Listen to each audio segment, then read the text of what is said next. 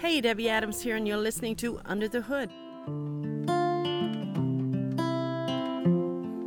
Today, we're going to be ranting and roaring.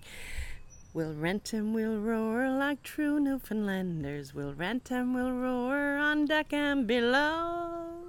And before we strike bottom, I don't know the rest, but anyway, you get it right. I'm going to be ranting. And what I'm going to be ranting about is um, training programs that I see out there uh, that are being run for business people by people who have uh, designed programs while sitting at a desk.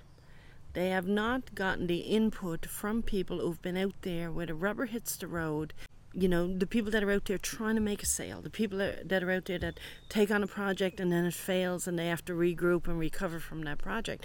We have people designing entrepreneurial uh, training programs all over the place, but especially in Atlantic Canada, and I don't mind being vocal about this, who have never known what it's like to be able to build a business on a shoestring to be uh, to have to bootstrap onto other people's businesses, to do all of the stuff that we have to do as entrepreneurs.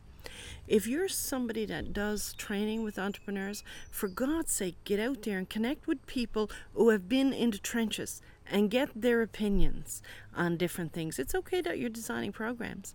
There comes a point when we need that formal training, you know, when we want systems and processes in place that are going to work for us in business. But in those first days when we're trying to gain a little bit of traction, you're not going to be able to teach us how to do that if you've never done it yourself because there's specialized learning that you can only get when you've been down there with your sleeves rolled up and you're doing it. Anyway, that is my rant, folks. Have a great day, and I'll be talking to you again real soon. See ya. Who's your daddy?